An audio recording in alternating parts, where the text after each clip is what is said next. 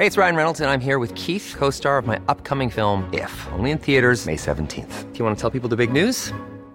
All right, I'll do. Sign up now and you'll get unlimited for $15 a month in six months of Paramount Plus Essential Plan on us. Mintmobile.com slash switch.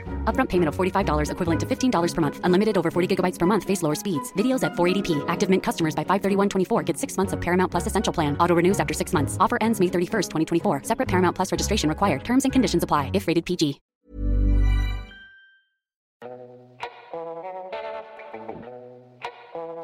Welcome back to Miles Away. Today we are talking about Oktoberfest. And today we have a very special guest. We have Molly Fergus, who's the general manager of Trip Savvy with us today. Welcome, Molly. Thank you, Zach. Happy to be here. Can you tell me a little bit about your website, Trip Savvy? Sure. So, Trip Savvy is a travel advice website. We reach almost 10 million U.S. readers every single month, and we publish travel guides to the best destinations all across the world. Our writers are based in the cities and countries that they cover and offer really in depth content for you to help you plan your vacation. So, Molly and I go way, way, way back, uh, Way back. before my journalism career to, I think, our summer welcome before freshman year of college. Is that right? I believe so. I wasn't even old enough to get a credit card then. I think I was 17. Oh my so- god! I just barely was. I think I just got on the American Airlines credit card. Or Yes. I was thinking about it. I'm like, oh, I really want to get this card. But I one of the things I, I used my miles for was trips to Europe, and I I never actually made it to Oktoberfest. But you know, I know some of our friends that studied abroad did. When was the first time that you went? I went for the first time in 2015, actually. So not while studying abroad. As a as an adult, I decided I'm going to do this trip and make it happen. Mm-hmm. What brought you to Munich that time? We had some friends running the Berlin Marathon, so I went and cheered on my now husband and a bunch of friends running that. And then the Berlin Marathon aligns with Oktoberfest, so we drove from Berlin after the race and went to Oktoberfest in Munich. It's about a six-hour drive because you figure while you're there, if you're there at that time, you have to experience it. Oh yeah. What was it like for your first time? And, and I mean, you're you're going back this year, right? I So- am going back, so it must have been good.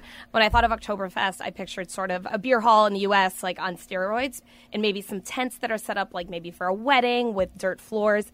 But it is way above and beyond that. These tents are spectacular. They are full fledged, semi permanent structures with steel I beams and wooden floors. Some of them seat almost 10,000 people Oh my god! In one tent. in one tent, oh. all drinking liters of beer and only liters of beer. That is all you can drink. so it's really just sort of magical and something you have to sort of experience to understand. Mhm. And there's a, a dedicated venue for Oktoberfest, right? So it's is it in kind of the center of Munich, or is it in, in a different part of town? It's just outside the center, so you could walk there from the from the center of Munich or take a quick cab ride. Uh, There were pedicabs I know going back and forth as well. But they're the fest grounds. It's designated on the map, so when you look, you'll see sort of a big open area, and it says Bavaria Strasse. I think is the ring that goes around that area. And so the fest grounds are there all year long, and I think they actually start setting up these tents in the summer. So well ahead of the fest, you can even go and take a look and see the tents. Obviously, drinking is a, a drinking beer specifically is a Sure. big component of Oktoberfest. But what else is there to do? Is it just drinking all day and night, or are there other activities? It depends on your style. You certainly could do that, but it's actually a huge carnival. So when you go, that was the one thing that really surprised me is there's a giant roller coaster set up, there's swings, there's tons of games. I mean, you could spend all day just sort of having fun with that too. And then listening to the live music and bobbing around and people watching is really really fun. is there a lot of food? Is it just like a, a big food and drink fest? Yes, mm-hmm. there's tons of food, a lot of Bavarian specialties. You'll see these roast chickens everywhere that are truly delicious. It sounds sort of boring, like whatever. We've all had a roast chicken, but they're so, so good, really juicy, roasting on a spit. There's tons of pretzels, of course. There's great cheese spreads. There's different grilled fish. There's you could eat your way around the fest. How does the Oktoberfest experience kind of compare to a, a state fair? So if someone's been to a state fair in the U.S., is it similar in a way with a lot more beer? It's more organized and more structured. You know, again, these tents are all buildings and they're all decorated differently. They're really, really beautiful. So you have definitely that fair element with the stands and the food, but then I I would say a little more the culture and a little more pomp and circumstance behind it all. Can you walk us through just very quickly the, the kind of the history and the cultural background of Oktoberfest? Sure. So Oktoberfest actually started as a celebration for, I believe, King Ludwig I's wedding. And it was a big wedding celebration. They had a great party, and they had such a good time that they decided to repeat this party every year. And then they moved it back to September instead of actually October. Uh, legend has it, and I've heard because the weather was just nicer. Oh, that makes sense. Yeah. Okay, it does overlap with with October, just a very very b- Couple briefly. days, yeah. What are the dates this year? So it's September 21st through October 6th. So Okay. you do get a full week in October this year. What, you know, should you be there for the first weekend? Is that kind of the, the most exciting time to go? That's certainly a great time to go. It's when they tap the keg. There's one tent, Schottenhamel. I don't know if I said that right. I probably definitely didn't. But they tap the keg in there historically every single year, and no other tents can serve beer until they've tapped the keg in that tent. That oh, off the okay. whole party. Okay. So what is you have to get there early in the morning for the keg tapping? I think it's at noon, so not that early. Oh, but got it. okay. What are the general age ranges of, of people that go to Oktoberfest? I mean, all, all ages. I mean, truly, like children to very elderly people. Really? All depending, and it's going to vary depending on time of day. So if you're there around lunchtime, you're going to see a lot of middle age. This is when you maybe see some of the more elderly people hanging out and having lunch. But then as you get toward the evening, it's younger people. The crowd gets a little more a little more rowdy as the evening goes on, as you might expect. do you see families in the tents as well, or are they kind of hanging out on the amusement rides? No, absolutely. You see families in the tents as well, but then they're on the amusement park rides. They're playing games. They're participating in the fest. It's a festival. How do the logistics work? Because I know that you you said that you've reserved a couple tents, specific tents, already for this coming Oktoberfest. Yes. So some of the tents fill up really quickly. Hofbrauhaus is one that's really famous that can book up to a year in advance, even. So you can go and look up the 14 tents. There are 14 every year. And on the Oktoberfest website, you can find contact information for each of them. Every tent is owned by a different brewery, and they only sell their own beer, and it is typically specially brewed for the festival. So you can only get this beer at this festival every year. And you can email them and ask for reservations. Every tent has sort of a different policy. I know that one tent we're going to didn't require any cash up front, so we just have a reservation for 20 people with my name on it. Another one, you have to purchase a drink and food package, basically. So you pay 37 euros and you get two liters and a roast chicken, one of those delicious roast chickens Oh, okay. I mentioned. When I think of Oktoberfest, I definitely think of the you know the, the traditional outfits, I guess that uh, both men and women wear, right? Yes, yes. Is that you get all dressed up, or you know? You how- can. So you don't have to, but it's certainly adds to the festiveness of it. I recommend it. What I do not recommend is buying the fake stuff. So we made the big mistake of buying these costumes in Berlin. And Berlin is very different from Munich. They're very different parts of Germany. And we just went into a costume shop and I bought my dirndl and a couple of my friends bought their lederhosen. My dirndl was mostly passable, but two, my husband and one of our good friends were wearing fake lederhosen.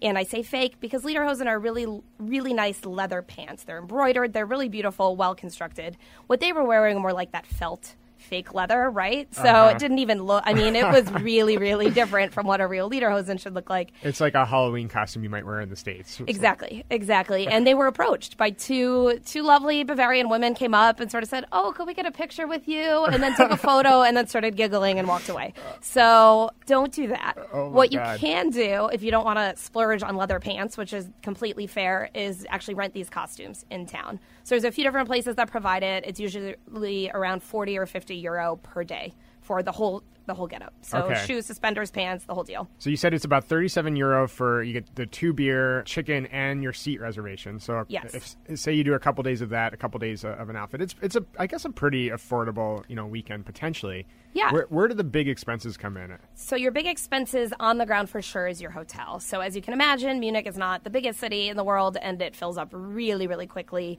and prices get expensive for the fest. Let's talk a little bit about the atmosphere in the tent. Sure. So I mean, you see the pictures, and I've seen maybe a few videos, but like, what's it like all day?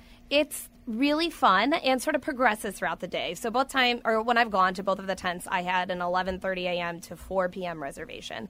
So you can imagine you get in, people are getting lunch, they're getting their first beers, it's a little quieter. As the music starts playing and the beers start flowing, it becomes rowdier and people are definitely dancing on the tables. There's usually a live band. We found that in the afternoons, the bands were playing more traditional music and then as the night went on for the evening sessions, you got into some more rock and pop music. So Okay. you have to be prepared for some drinking songs and chants. That is a requirement, and you will not leave without hearing the song Ein Prosit, which is perhaps the most famous Oktoberfest Can song. we can we, can we give it a verse here? Is that, um, Ein Prosit, Ein Prosit.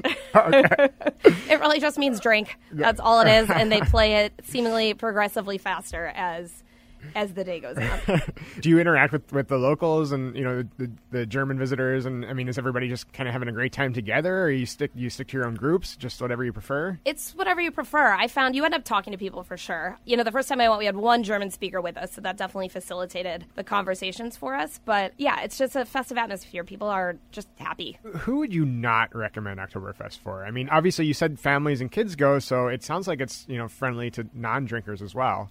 Sure. If you don't love crowds, you probably don't want to go to Oktoberfest. It's, you know, there's an element of theme parkness to it, right? There's a carnival grounds, there's fairgrounds, you're going to be dealing with a lot of other people. So if that's not your scene, you probably don't want to go. Even if you're not a big drinker, go for one day and see the spectacle. And if you don't like to drink or don't think you want to spend all day at the tent, you don't have to get a reservation. You could just go walk around. There's beer gardens, you can sit outside, just spend an hour or two there, sort of soaking up the atmosphere. Uh, Can you get into the tents if you don't have a reservation far in advance, or Sometimes. So it just depends. And especially those weekday afternoons, you're a lot more likely, if there's a table, they're going to let you in. They will make everyone leave at 4 p.m. when the next set of reservations start for the evening, though. So Got just it. be prepared Okay. for that. So what else do you do in, in Munich during Oktoberfest? I mean, is it, are you really focused on the event? Do you kind of take a break before or after the going to the one of the tents? You could do it a few ways. We were focused on the tents when we were there, so we did two days in the tents, and then we were kind of wiped out from that. But you can definitely do sightseeing. You can walk and see the Glockenspiel. You can go to What's the- Hofbrauhaus is that as a well. clock?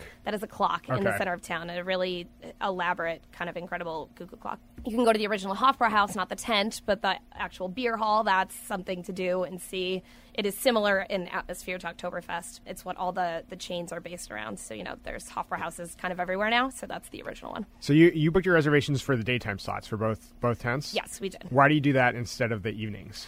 Evenings fill up and so there's a little bit of seniority we found with this so if you've booked in the tent in the past then you're more likely to get a good slot the next year but this is only our second time so we didn't get the Oh, premiere. okay, so like Fergus, Fergus sounds familiar, but not too familiar. So here's a daytime yes. slot for you. uh, so we're going to take a quick break, and then when we come back, we're going to dig into your flight and hotel options to get to Oktoberfest. excellent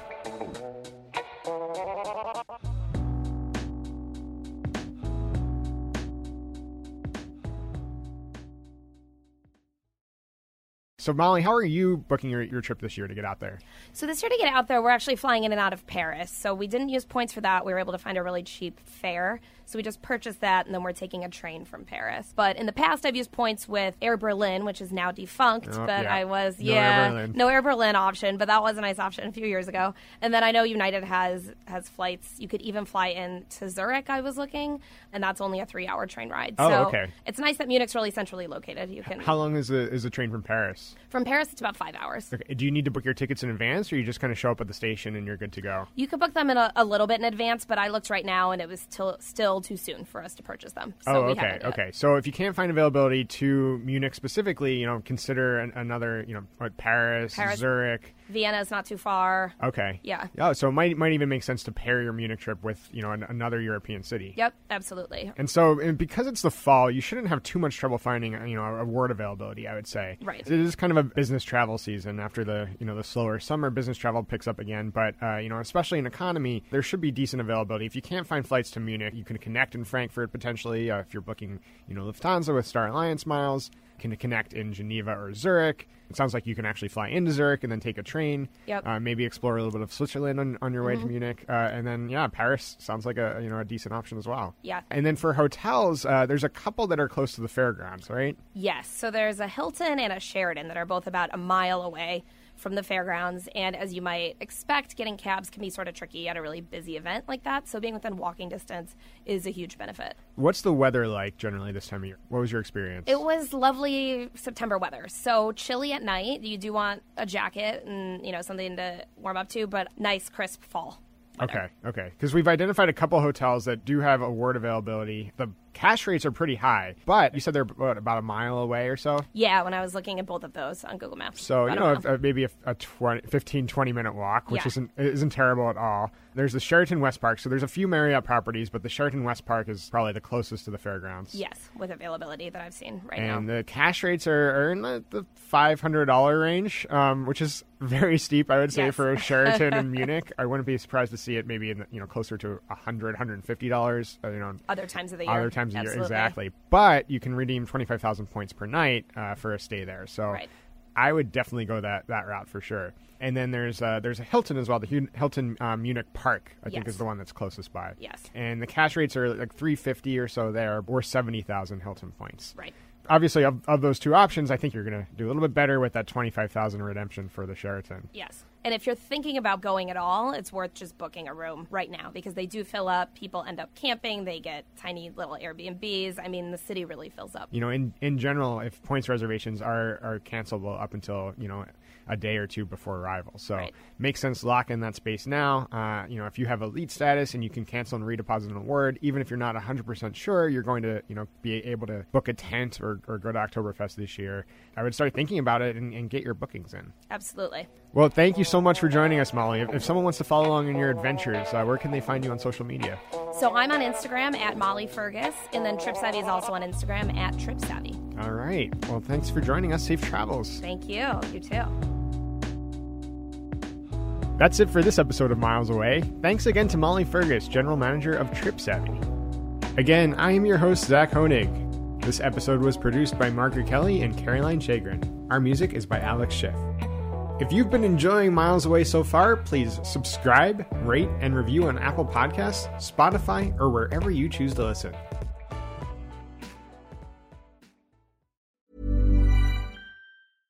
Hey, it's Paige DeSorbo from Giggly Squad. High quality fashion without the price tag. Say hello to Quince.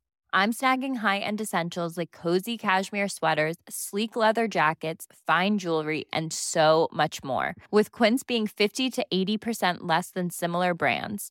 And they partner with factories that prioritize safe, ethical, and responsible manufacturing. I love that. Luxury quality within reach. Go to quince.com slash style to get free shipping and 365 day returns on your next order. Quince.com slash style.